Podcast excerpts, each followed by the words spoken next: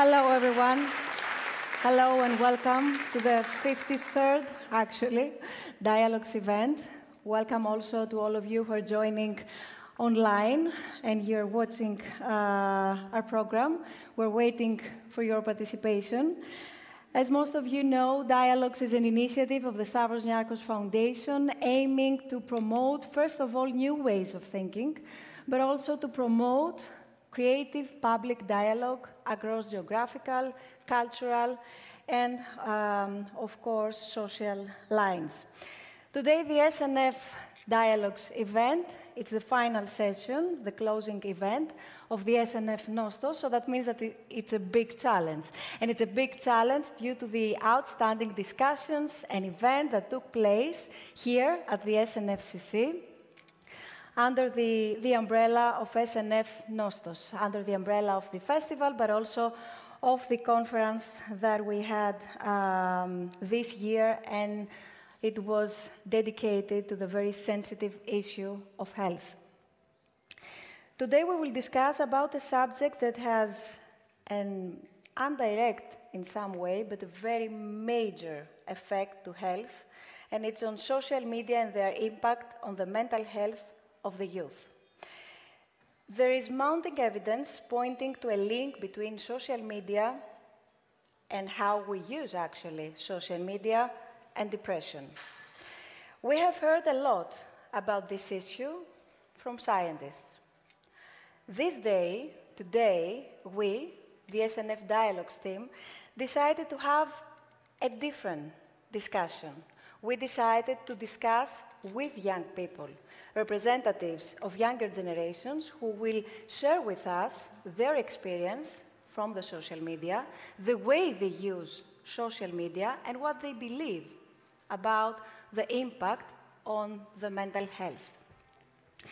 Before inviting our main speakers on stage, allow me to, to welcome, and I have to share with you that I'm very happy for those who are in, on the audience with us because, except for all of you who are here, and of course, all of you who are attending virtually, about 60 students from any, almost any corner all over the country are here with us today. Where are you? Can we light them? Thank you so much for being here. All of you have traveled almost for everywhere Uh, all over the country. Of course, this could not happen without having the, the help of the tipping point. Thank you so much to you, to your teachers, and to your parents for being here with us today, and not just today. I know that you had already attended yesterday, the first day of the conference, and today, the second day of the conference. But at this discussion, we would like to have your participation, your contribution, your thoughts, your questions, your statements. Whenever you may disagree, please feel free to disagree and let's have an open dialogue discussion.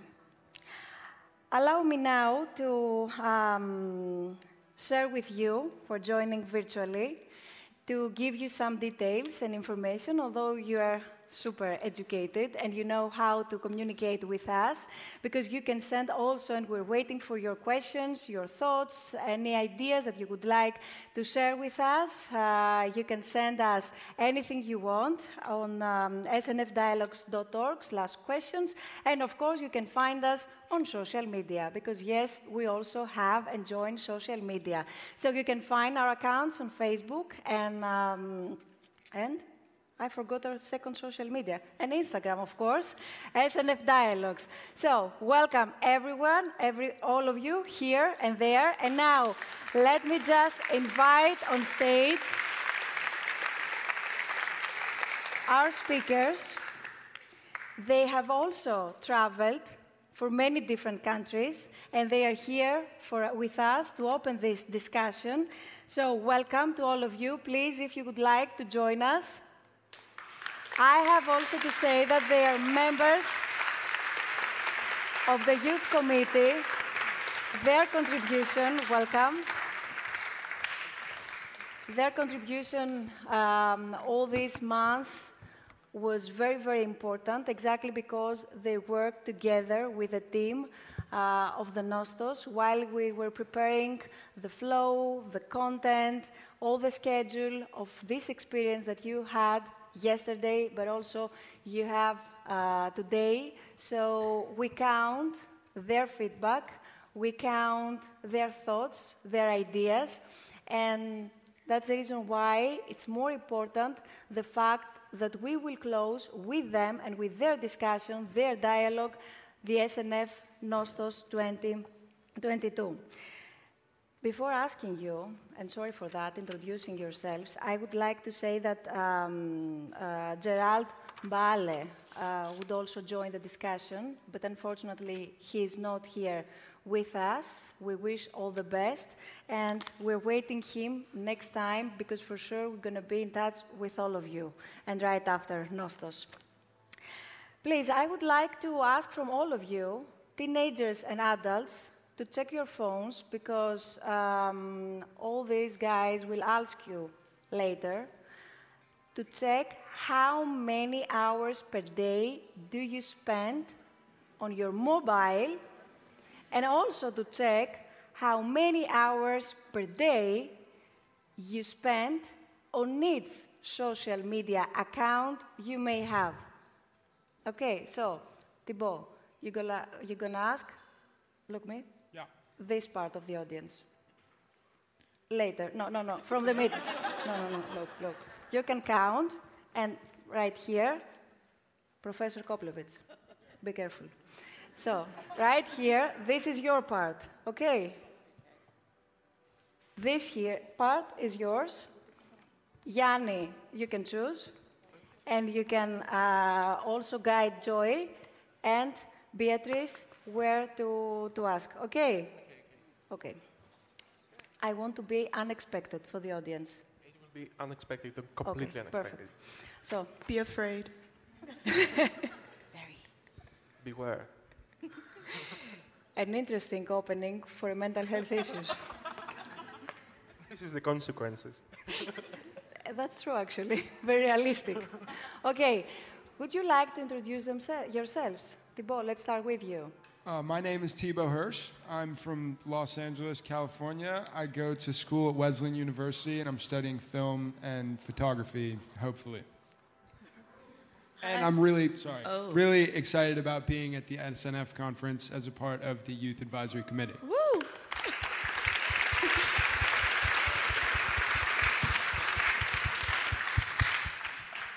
Hi, everybody. My name is Mary Ann Nobele.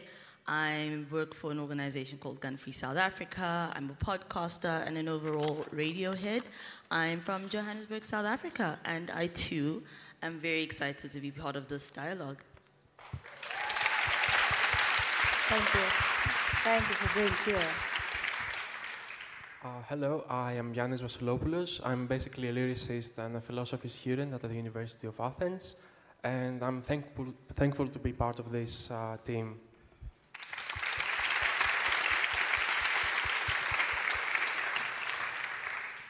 Everyone. My name is Joy Fan. I'm a rising fourth year student at Columbia University in the city of New York, studying biomedical engineering and computer science. And I am so excited and honored to be here, and I can't wait for our discussion.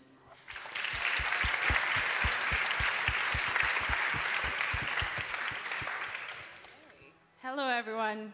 I'm Beatrice Akech. I'm from Nairobi, Kenya, and I'm the Advocacy ca- and Campaigns Manager at Transform Health. And I'm also a youth advocate. And I'm really, really excited to be here today.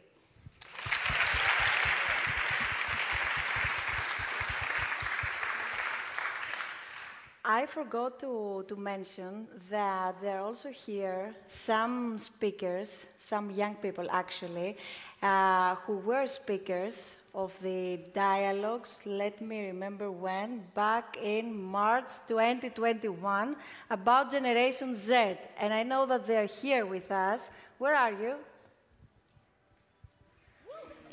Hi.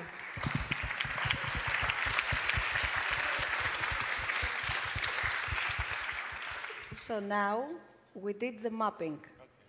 We're ready. Okay, you got it.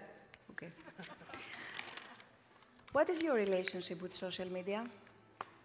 Just start? Yes. I would say that I have a relatively conflicted relationship with social media. Um, I would say, naturally, you know, there are the positives. Social media connects people from all over the world. It provides a platform on which, you know, people can, can share their opinions and their voices. And, and you know, generally speaking, it's, there's, it's a huge area for information to flow, which is important because you get different perspectives. And stories are told that might not otherwise be told in more conventional forms of media. But at the same time, I, like my personal experience, I've found social media to provide a sort of distorted reality as a result of, you know, the algorithms, the feedback loops, and it, generally speaking, for myself, has resulted in a lower general appreciation for life than when I'm off social media. Every, I mean, the, my, an example is my, my high school always had like a 10 day, you know, nature trip kind of situation at the beginning of the year. And every time we got back, it would be a situation where like no one had been on their phone in 10 days and had enjoyed themselves to a massive extent and were always really grateful for the, the forced aspect of not having had their phones, being present. And I think that that's something that gets lost on people um, nowadays. Yeah, that, that would be my, my relationship summed up. Marianne? I, on the other hand, have a very good relationship with social media. Um, I think it's, and I think it's because of how intentional I am in terms of my use of social media. I think I'm very particular about who I follow, why I'm keeping up with them, what I'm taking from that experience, and you know how they affect me. Because I think um, to a certain degree we all influenced. It might not be direct, we might not acknowledge it immediately, but slowly things do begin to influence you. And I'm just super intentional about what do I want to take in. So I have a very healthy relationship with social media. I've never been like bullied or I've never been followed or following people who experience it badly. I think mostly because most of the people I'm following are people I know. Like I went to primary school with them, I went to high school with them. And so it's like we have a very good relationship essentially. So I, I enjoy social media. I, I mean, I'm not blind to the fact that it's, it does have this false reality, but I think for some people, that's, that's what they need. And what I mean by that is like, I, I saw this meme, someone had posted and they were like, um, people are constantly like, oh my gosh, you're so fake on social media, you don't live like that. You're not always there. And it's like when I post a picture in Greece, I'm not saying I'm in Greece every weekend, but I'm here now. Because I know at the end of the day, I'm bored most of the time. I'm sad most of the time in my room. And so when I do have those happy moments, I do want to put them out there and, you know, share them with other people. Because how many of us want to cry in front of thousands of people? That's very unlikely. And so when I do have my happy moments, I don't see anything wrong with sharing them. How many followers do you have? So I don't like this question because it's like, well, of course you like social media. So I'm currently sitting on 9,700 followers. Woo! Yeah. Just casually. That's not, it's not, Can that I get your hasn't always autograph? been the case though. no, but it hasn't always been like that. I actually just had one picture that kind of blew up. But it's not like, oh no, Marianne's always had followers. These are like new people. And I can't say that before I had, you know, over 9,000 followers, I enjoyed the app less.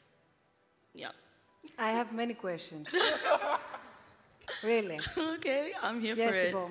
Do, so, in those happy moments, do you feel like social media takes you out of the present in a negative way? Or it's s- like strictly a positive kind of situation where it's like I'm sharing my, my experience with friends? So I'll use this trip as an example. And I was in Cape Town earlier this year, and I posted stuff way after the trip. I haven't posted anything on Instagram, just my stories, because that's like, oh, you know, five seconds, but it's not like a feed post.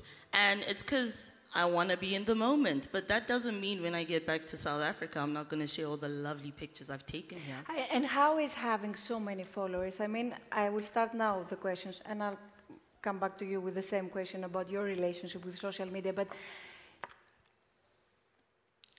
is there any time that you feel or you do actually um, something different um, to who you are, to what you like? I mean, do you pretend in some way so that you can share with your followers whatever they would like instead of what you would like to, to post? Well, I can't. I've. I enjoy sharing travel and food. That's the type of content I'd prefer to post But- all the time. But my followers want to see me, not where I'm at and what I'm posting. So I like taking pictures of me too. That's why I'm dolled up right now, because why not look cute? But um, I do think in that instance, it's like I'm not posting my preferred content. It's not going to stop me from posting the food and stuff. And I like that Instagram has like you can hide the like count. So it's like I want people to like my post because they like my post, not because they saw that 500 other people like my post. So I'm very I just hide my like count because mm-hmm. it's like like it if you like it, don't if you don't, and no one really needs to know how many people like the post. It's like you like it, and that's what matters. Um, but I, I I think that's another reason I'm not as consistent because it's not like I'm always going to be taking selfies, and I'm a bit of a perfectionist.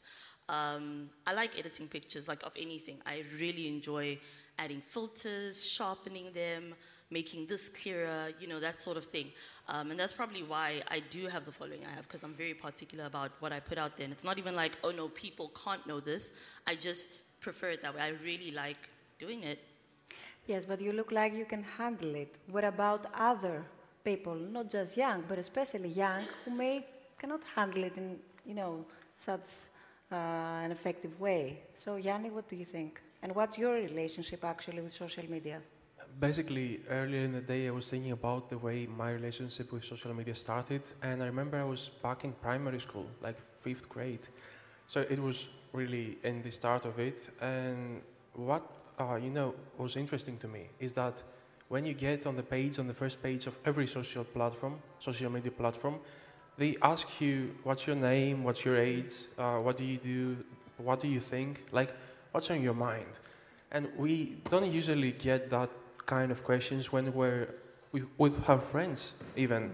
So I think that social media have found a way to, you know, take advantage of that need that is not fulfilled from our from our circles and our society. We don't get much attention, uh, deep attention about how we really feel and are. So I think that's the way that social media work uh, in the first stage. So I started lots of accounts because maybe I had the need to be asked about who, how do I feel. and I opened all of the accounts and I basically created a blog as well and started writing early in my, um, like I was 11 or 12 years old.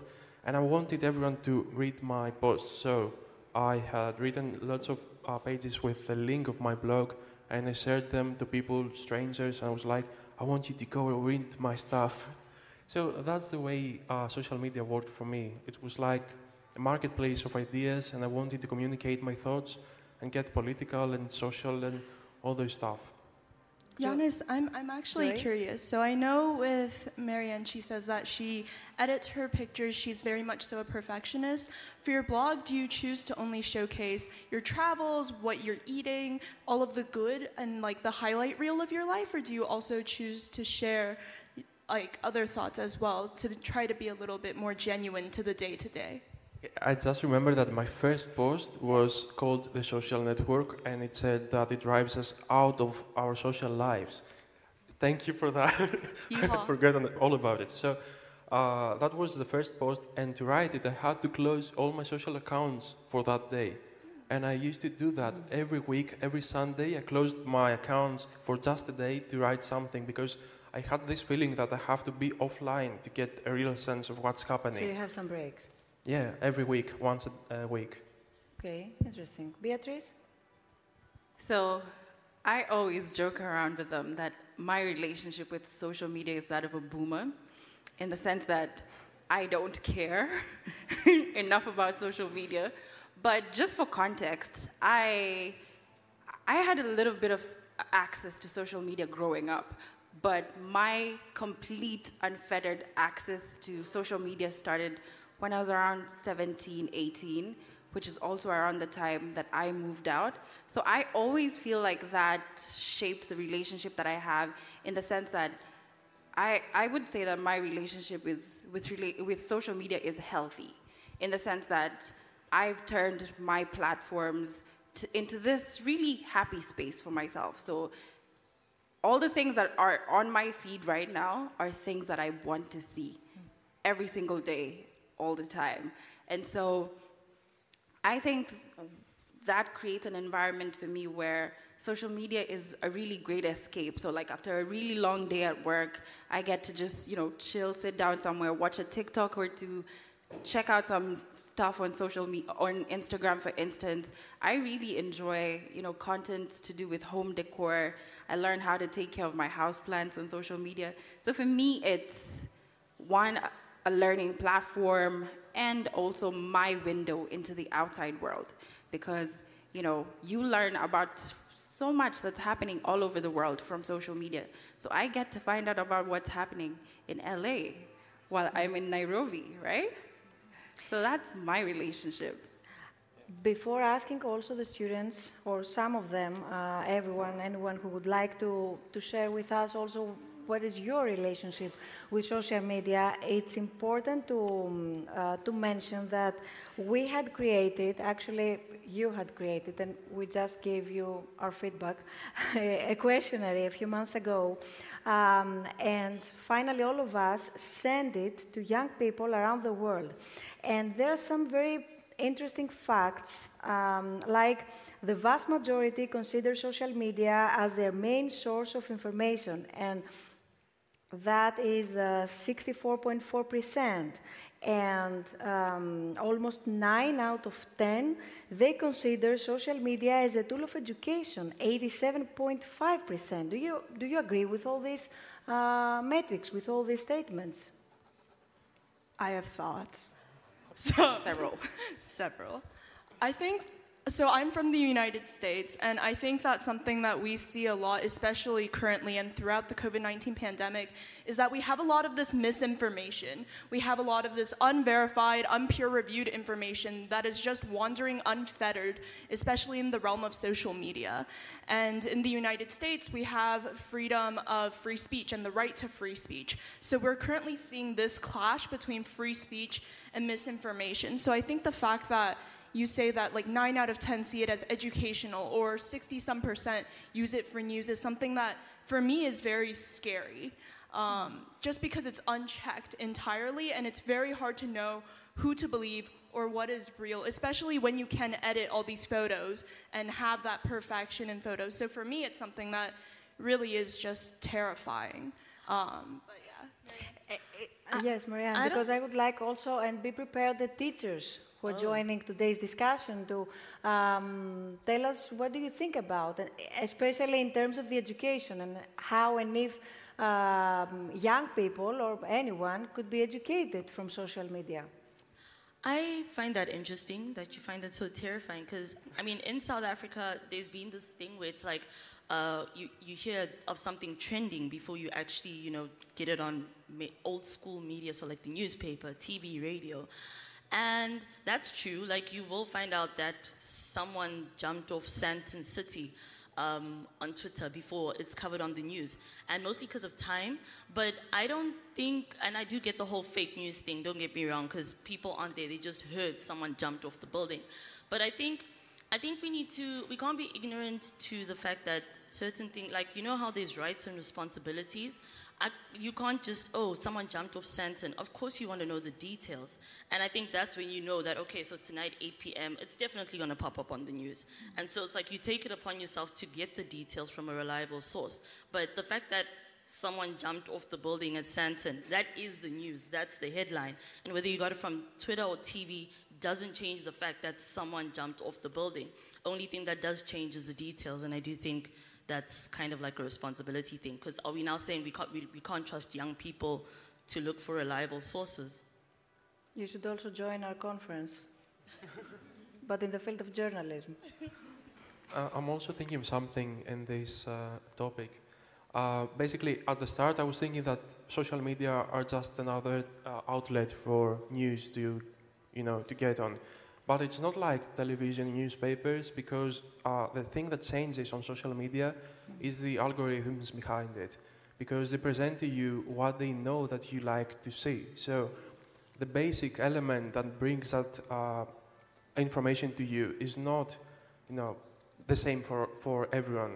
It's based on what you want to think, and they bring to you not only the prestigious sites and you know the sites with journalists behind, but it might be just a blog, and you read the title and you don't even click on it, and you think, oh, that's the news, and you agree to it and you share it, and then other people get this uh, information, and might be fake information, and this has uh, had terrible consequences, especially in politics.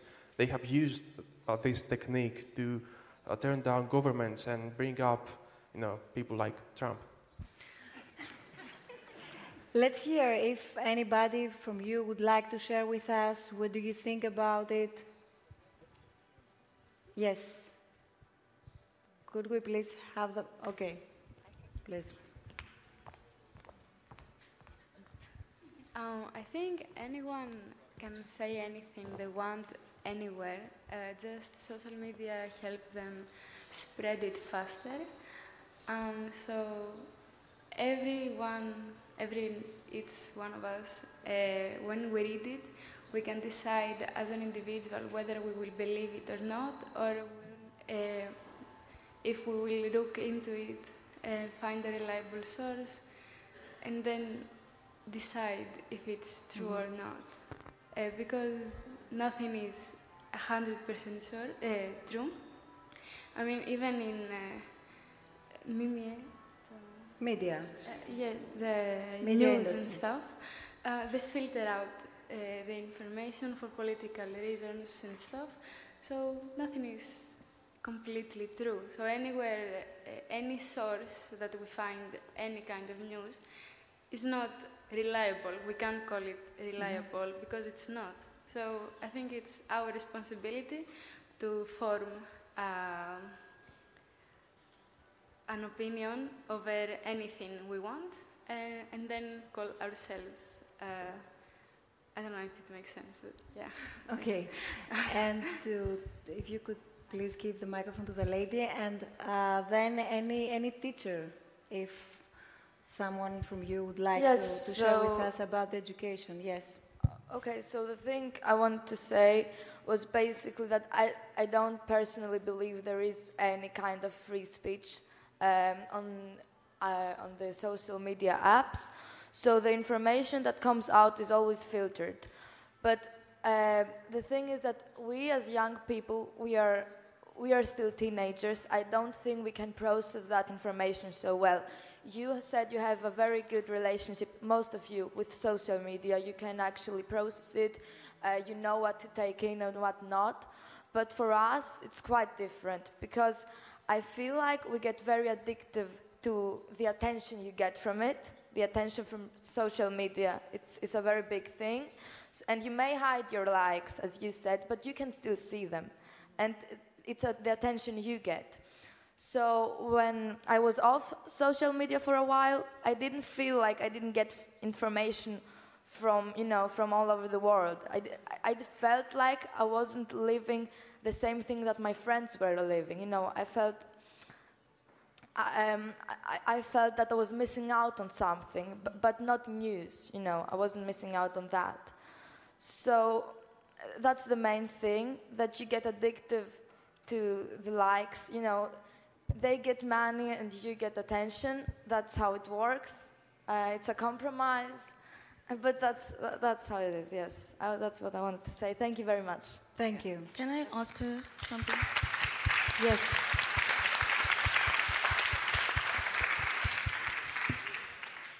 Before, before, uh, give me a second, Marianne. Is there any teacher? Yes. Okay. No, we, we have some other microphones. Hi from Larissa. Hi. Uh, I will speak not as a teacher, but as a parent. Uh, Mr. Vassilopoulos said that uh, he had his first post or uh, social account at the age of 11. Uh, did he uh, have his parents' consent uh, for this post?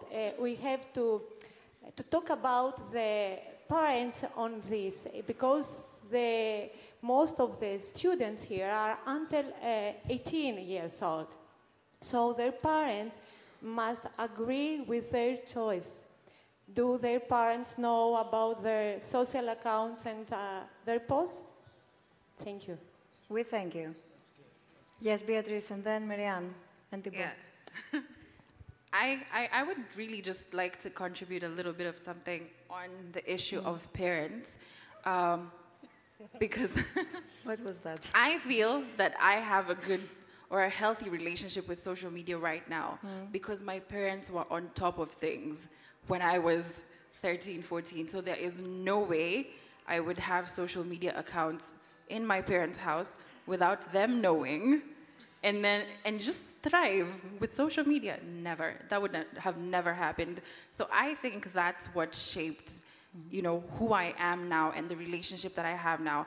And so i think it really is a two-way street so to so to speak so you know we have young impressionable teenagers who are obviously feeling this you know fomo the fear of missing out and they want to see what all their peers are seeing and then there's the parents who are like I want to protect my child from this, you know, big scary place that's the internet. And you know, if you've been raised by a boomer, then they do not know what social media is completely. So they just think that it's re- this really scary place. So I would say that there's responsibility on both ends of the spectrum. And you know, with parents being the ones who are essentially the responsible ones, the ones whose minds have developed enough to understand the intricacies of social media, then they should be the ones to sort of have a guiding hand in the, you know, in how young people delve into social media, like the first experiences, especially if you're like 10, 11, 12. Yeah. Okay, interesting. Mary-Ann? Um, I just wanted to know because I mean I think Beatrice kind of touched on it that it, she didn't feel like ugh I don't know what's happening in the country. It was just kind of like fear of missing out. But your time off, did it feel like you were regenerating? Did you go back to social media? Um, what was that like? Like what did that break do for you? You very much. So I actually, it, it was amazing. It, it wasn't much. It was like four days, but I, I felt, you know. Oh, dude, respect. What You know- happened at the four day mark? Good question. No, um, my mind was kind of off. You know, I could focus on other things. Like I read three books in four days, which is much. It's not a little. I use. I, I, I'm a fast reader, but I'm not that fast. So. so, so it was, it was nice, uh, but I still felt like I was missing out, and um, that's the thing I hate most of it about social media because if you feel like you're missing out on something that's literally a phone, then something wrong with us, you know. So that's it. Thank you very much. Thanks. I, I initially was going to respond to the parent thing, but I think that you covered that really well. I would like to speak to the. I, I'm not sure how old you are, but I'm 19, so I would say three or three years ago, 16. Okay, I, so three years ago, like definitely there was the notion of of missing out, but as relationships begin to evolve and like you begin to mature and people start to put more of an emphasis or a value per se on on in person and there does become like an awareness about how followers and likes are not as meaningful and so as a result i would say that the generally speaking at least for me the older i've gotten the more it's become clear in the people around me that relationships that are important are the ones that you foster in person and are not the relationships that you see online. So, you know, future is bright. Regarding, regarding the, um, the, the role that uh, usually parents have, exactly because I saw that um, it triggered you in some way, I would like to, to, to ask the following. Um, I, I fully understand because I was also a teenager and I, I can understand this pressure which is coming from parents, of course, not always, and of course, not from all kind of parents, but um, it's supposed to come exactly because they would like to protect the kids. But you're a teenager, so you don't want to have this pressure because it's pressure. is our social media, is internet totally um, safe? And especially on social media, what's going on on social media? Exactly because you had, and anyone else could have, the opportunity to follow you, to monitor you, to watch you, but also to communicate to you, to chat with you. So, in some way, you start building um, some kind of relationships, potentially. potentially. So, is all these activities always super safe? Are all these activities safe? Simply put, no. Abs- absolutely not. Social media is not, the internet is not safe. It is a, and you know, don't quote me, it is a dark, scary place that no one under the age of 16 should, you know, be in without guidance. I mean, unless you feel like you're completely ready. But you know, I'm I'm a, I'm such a huge proponent for young people being, you know, the masters of their own fate and, you know, feeling like they can make decisions for themselves, mm. you know, because at the age of 14, 15, everyone is like, you're a child, but you feel like I'm not really a child. I mean, you're not a grown up, but you're like, I'm grown. I know what I want. I know what I need.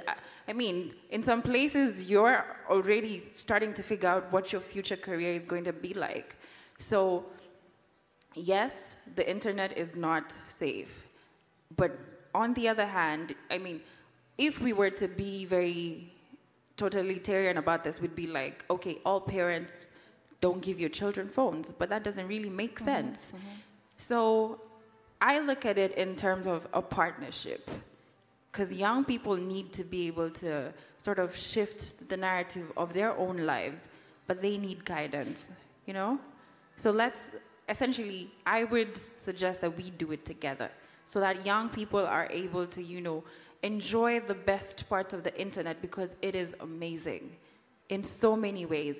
In as much as it's scary and, you know, there's this risk of you know being groomed and all the horrors that there are. And you know the fact that you essentially get this front row seat to everything that's going on in the world wrong in the world you also get to see all the really beautiful things. And i think you know we would be doing young people a disservice if we pull them apart from that you know? Joy? I actually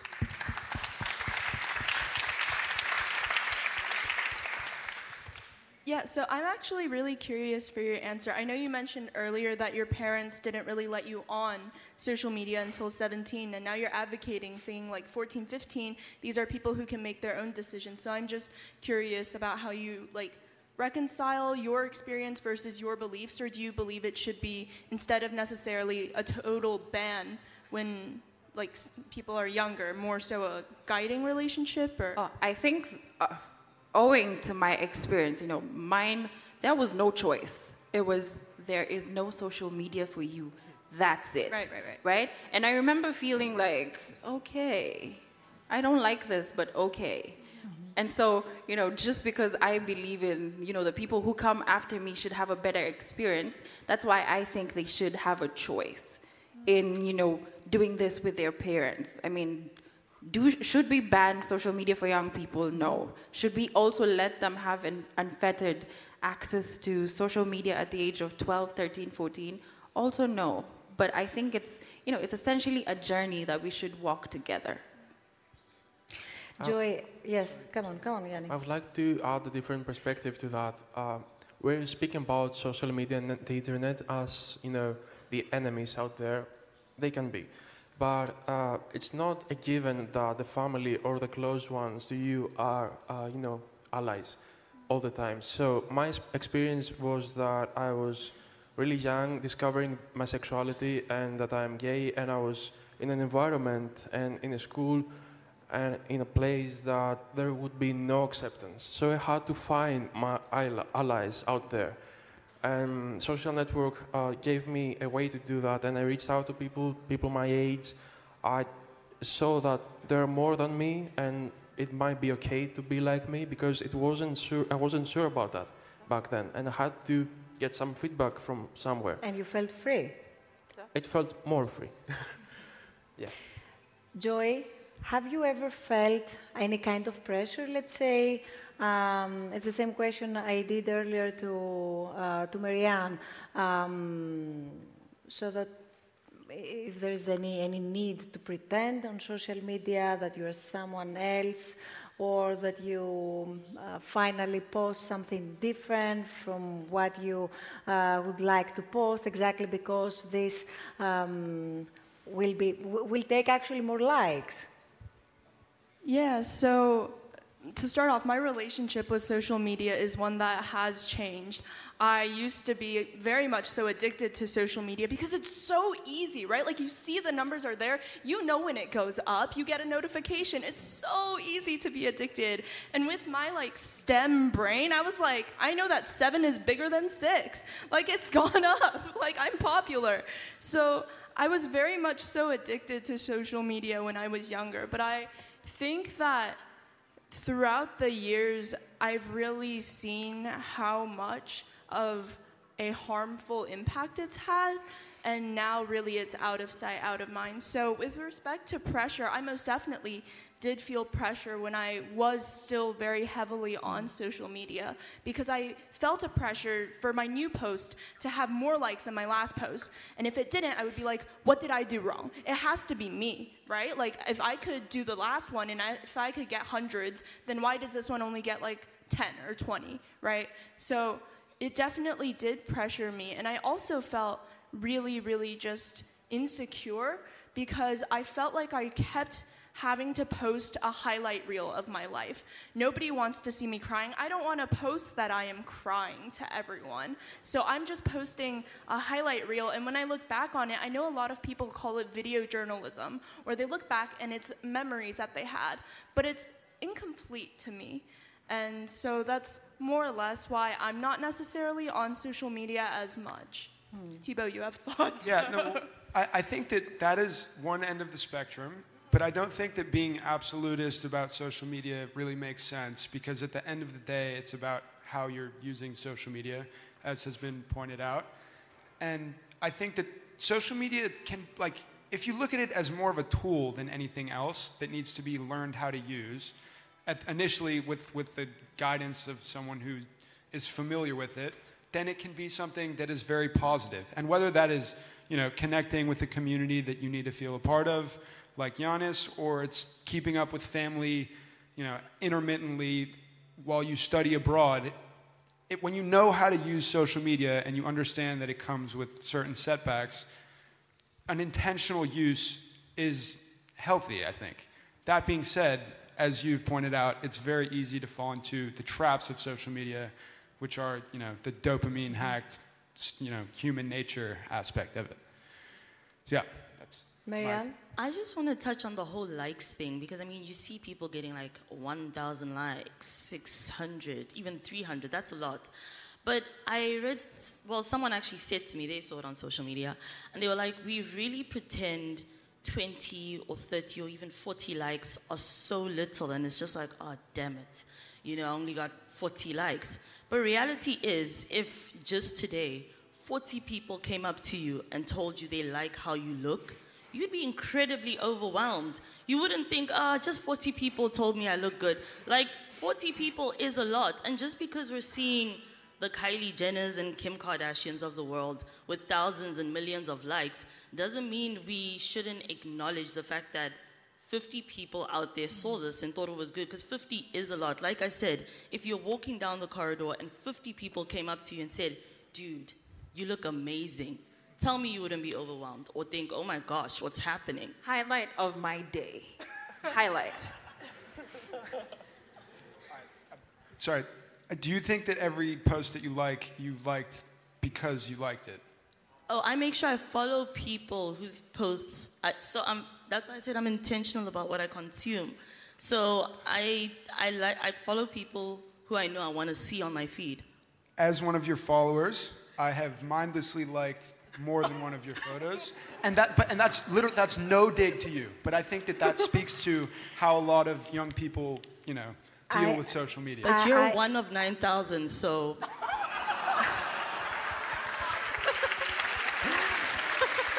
I think that it's important to have the expert now with us. So, Dr. Koplewicz, thank you so much uh, for being with us today. And I'm mentioning that exactly because we had the opportunity to uh, have a series of discussions uh, during the dialogues. Um, thank you so much. You're so polite. during other dialogues events about mental health. So it's very important uh, from your side to, to share with us how do you think all these um, ideas, approaches, perspectives that these young people have already shared with us. I mean, your experience in the field of mental health, especially working closely with young people, teenagers, children, and not just with them um, through your organization, Child Mind Institute, is uh, super valuable to, to be added to, to today's discussion. So let's do some facts. Um, Thibeaux just mentioned something about dopamine. So every time you get a like, your brain actually responds to it. It feels good. You get a charge. In the same way, by the way, if someone walking down the street said, You look amazing, that should be the highlight of your day because that's very validating and your brain recognizes that. So that means that after a while, your brain needs more and more dopamine. So you're absolutely right. 40 likes doesn't give you the same charge as a 1,000 likes. So we should know that social media has an effect on our brain. Hmm. Number two is social media does have a positive when we are looking for community. So if we are feeling isolated, when we feel alone in the world that we live in, uh, Giannis, is a, Giannis is the positive example of how you can find community that can validate you, that can make you feel more secure. However, there is the dark side. So we have studies that have shown, particularly during COVID, that young people under the age of 24 who use social media more than eight hours a day, it's defined as problematic internet usage, can have ill effects. Now, not on everyone. That's the impressive part. So, if you're an average person, believe it or not, you're doing eight hours, you must wonder what you're not doing when you're doing that, but it doesn't make you worse. Surprisingly, if you're anxious, it doesn't make you worse. I would have bet on anxiety because of FOMO, right? Fear of missing out. So if I'm already anxious, that should be. But it turns out that if you have an existing depression mm-hmm. or you have ADHD, it is toxic. It makes your symptoms much worse if you are on social media eight hours or more a day. So, is there any um, rule, let's say, or um, what I mean, is there any specific time that uh, it's good for a kid I mean, to spend on social media? Oh, I think there's the positives that you do stay connected to the world, that you are able to keep up, that you feel a, part of a community. But I think if you're a parent mm-hmm. and you know your child is 11, 12, 16 and has ADHD, that they should be aware that this could be toxic to them. Okay. Or if they are suffering from a mood disorder, that this is a negative. Versus, by the way, for instance, if you have an anxiety disorder and you smoke pot, you are more likely to have a panic disorder or panic attack than if you don't have an anxiety disorder and smoke marijuana. So a parent needs this information excuse me, and I think you're 100% right that parents have to be involved. They have to supervise this uh, activity, certainly until you're mature enough to know the danger that could, how addictive it could be and how dangerous it can be to some kids. That would be actually my, my following question. I mean, the role of parents. You heard with all of us how sensitive but also fine line is um, um, uh, what they will allow their kids to do in terms of social media and its use or not. Right. So let's remember what adolescence is like. A lot of these people are still in it. For most of us who are adults, we'd like to forget our adolescence. It is a pretty challenging time. You have to, first of all, get used to the physical changes. Mm-hmm. You have to kind of separate from mom and dad, if not physically. You're trying to experiment with different music, different styles, different kinds of thoughts. You have to get a social network. You have to figure out who are going to be your friends. You have to figure out your sexuality, what turns you on. And last, you have to figure out some vocation. So in ninth grade, it might be geometry, but by 22, it's I'm going to be a teacher, a doctor, etc. So those five things are going on while a tremendous amount of hormonal things are happening. Mm-hmm. And part of that is to push away and be independent. That doesn't mean parents should say, go for it. Parents have to find that balance of I'm observing, um, I'm actually supervising, but I'm trying not to control. And if you go off the guardrails, that's when parents say, no, stop. I just can't permit this to happen to you because it's my job to keep you alive and keep you safe, and what you're doing is too dangerous. But it's a, it's a difficult waltz and, uh, and dance, and it's one of the reasons why I think parents of adolescents find it so challenging, and I think why adolescents find it so challenging to, to work collaboratively with their parents. Thank you so much. Thank you for your contribution. And it would might be very interesting at some point to check also and have a discussion about our parents' social media accounts. Huh? that would be very interesting. So, um, do you want finally to share with us? Come on. Oh. Come on. Yanni, Joy, Beatrice, Mary-Ann, Thibeaux, to ask any questions, especially to the students, they are here with us, or if you would like to uh, ask our speakers anything according to what you have uh, already heard, uh, or the question we had about the hour you spend, you spend uh, per day or per social media account. Does what we're talking about feel relevant to you guys? There's like a you know, three year difference maybe going on. Yeah? Can I ask them a question? Sure. So, a lot of the discussion is around parental guidance and control, and it seems as if the idea is that whatever parents say, we will just follow. I don't know about you guys, but I know within my community, when we were like 14, 15, sure, to their face, it's whatever they'll, sorry, mom and dad, it's whatever they'll follow. But at the same time, there's a lot of rebelling going on at that stage. So, do you feel like the advice that's being given, this idea of like parental guidance, do you feel like it will actually work, or do you feel like there are alternative solutions that might be better or prove more cohesive?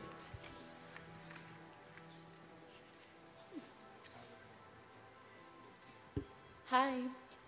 Um, I wanted to say that uh, it's true that many teenagers uh, see their parents as an opponent, but it's parents' work to uh, make us feel that we are on the same team, that they need to make us understand that what they do is for our own good and that um, we need to hear why we can do that.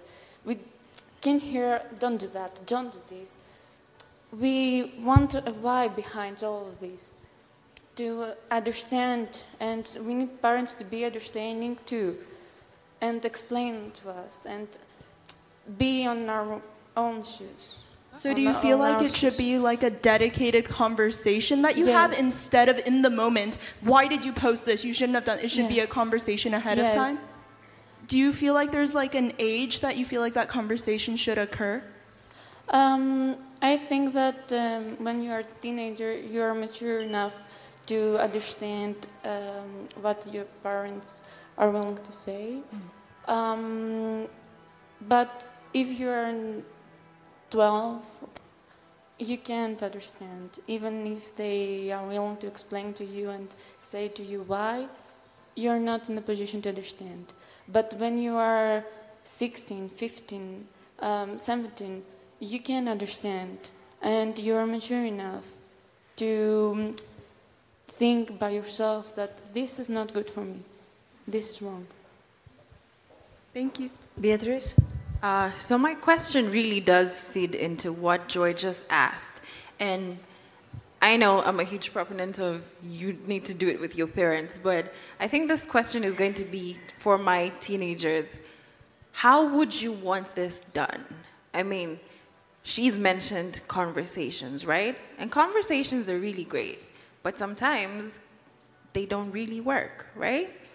So, as a young person, if you were to do this with your parent, for instance, or, or a guardian, how would this look like for you? Or, you know, just off the top of your head, what would you like? Because, you know, we, like I said, I don't want to be the ones, you know, giving you the solution. I think it's best when young people are the ones who are saying, okay, this would work for me, this wouldn't work for me.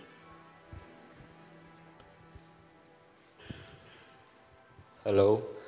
Um, I think that when uh, you want to have a conversation with your parents, First of all, it must be in, uh, it, you must be calm uh, without uh, fights, etc.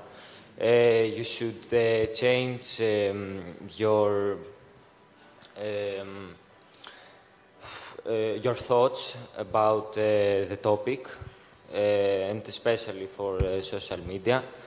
And you should, everybody should also analyze the advantages and disadvantages uh, of uh, what to do in an occasion or something.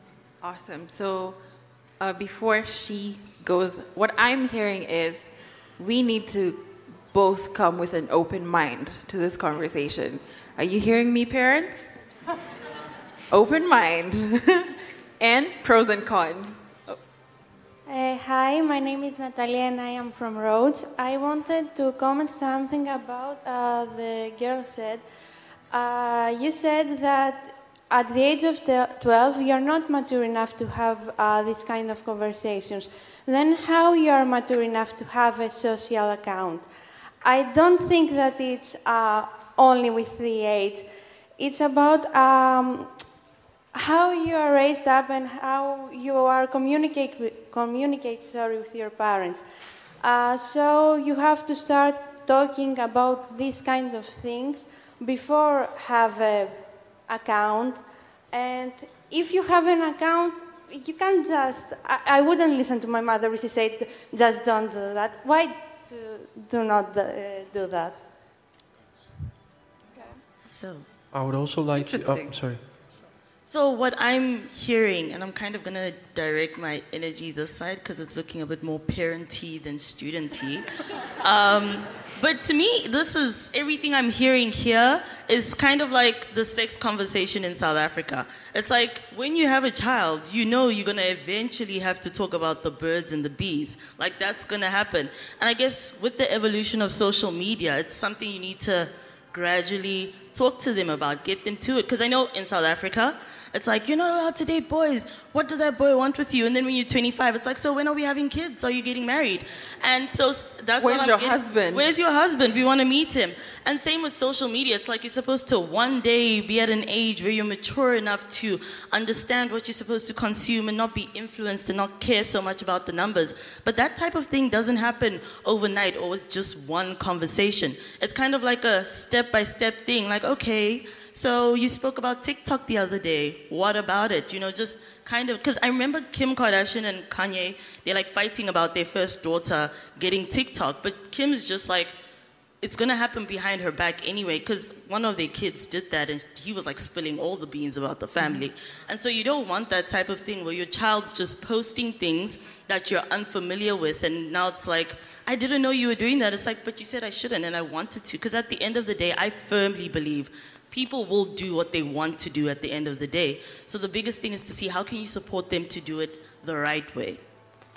My, my last question uh, to all of you, because unfortunately we have to close today's discussion, has to do with the quality of communication. I mean, we hear uh, usually uh, adults mentioning uh, the way that young people these days um, communicate. Actually, they do mention that there is no communication, that teenagers and young people don't know how to communicate. Uh, I mean, when they meet each other in person, they're isolated and always online on their um, uh, social media accounts or on the internet in general and stuff like that. So um, they cannot feel and they cannot upgrade their emotions. So they're um, totally different in terms of how they communicate overall and not just, you know, uh, when they are out with their friends, for example, but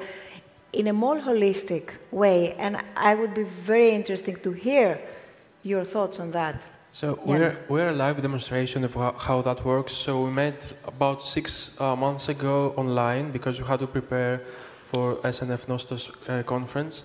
And we hadn't seen each other in person for all that time. But when we arrived here, and we met at, uh, outside uh, SNF uh, Cultural Center. We hugged each other in a huge group hug, and we have laughed with each other, we have cried with each other's stories. That's true. When they met in person, it was like they had so many years to meet each other. I mean, and this never happened. Yeah, we, have shared uh, you didn't so even know each other, yeah. So you know, it's not about social media, but it's about the person. Yeah, but somebody could say that um, you um, had met each other, yeah, virtually, but under a very specific and very organized and safe in some way way through our contribution. Correct.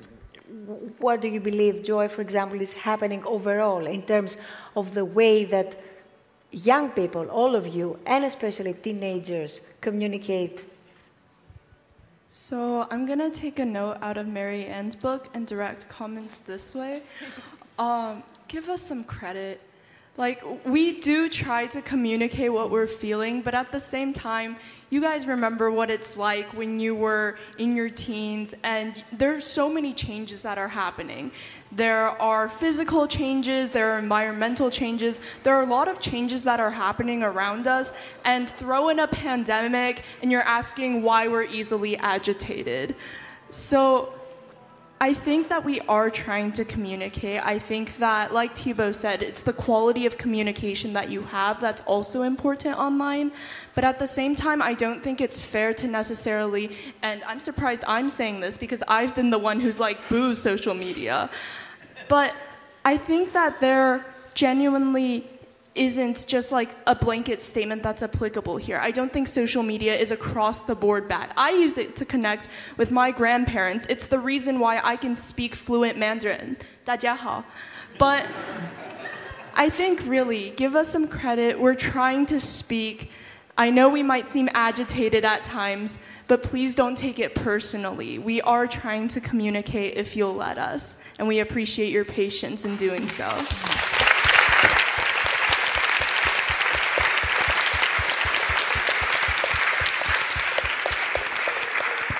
Would you like to add anything?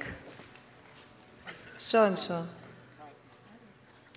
I think that um, the layer of removal that social media provides has resulted in a distaste for confrontation among young people, which has made it so that when you go up to tell someone that they're, you know, pretty in real life, it's like, okay, like that was weird. I don't know what to do about that. Or like, you know, it's like there, or when you need to express like you know serious emotional things it's like there, there's this like lack of like i think social media provides sort of a more controlled space for feelings. Things are more refined. Whereas in person it's like very much raw and i think that that aspect of things has sort of been cut back people's comfort with that. Um, and so in that way i think that social media social media has influenced the way that we communicate. That being said I do appreciate Joy's perspective, and I think that, you know, we're getting there. Thibeaux, Mary-Ann, Yanni, Joy, Beatrice. Come on, come on, come on. Yeah. We- We're over. Okay. You so see that? yeah, the- the- very, You very, it's red. very, very quickly. Um, I think that young people communicate. It just looks very different than what we're used to. So Hmm. I agree with that. They're communicating. They're talking to each other. They're talking amongst each other. They're talking to us. But because we don't necessarily you know recognize what that looks like so we're just like okay. They're not talking. But i think my challenge to all of us would be to you know maybe you know get our heads out of the or our noses out of the books a little bit and try to be a bit more intentional about recognizing the fact that how young people communicate now is not how we did they did it. Why would why would i say we? I'm so young. But yeah how how people communicated when they were teenagers 30 years ago 50 years ago 60 years ago is not what it's going to look like right now. So i would also agree with her and say you know let's go easy on the young ones a little bit and also just recognize that you know, we're in a digital boom. Like technology has done amazing things. So young people are communicating in ways that we're not there before. And it's really just advancing every single day, you know. Thank you so much. Thank you, all of you.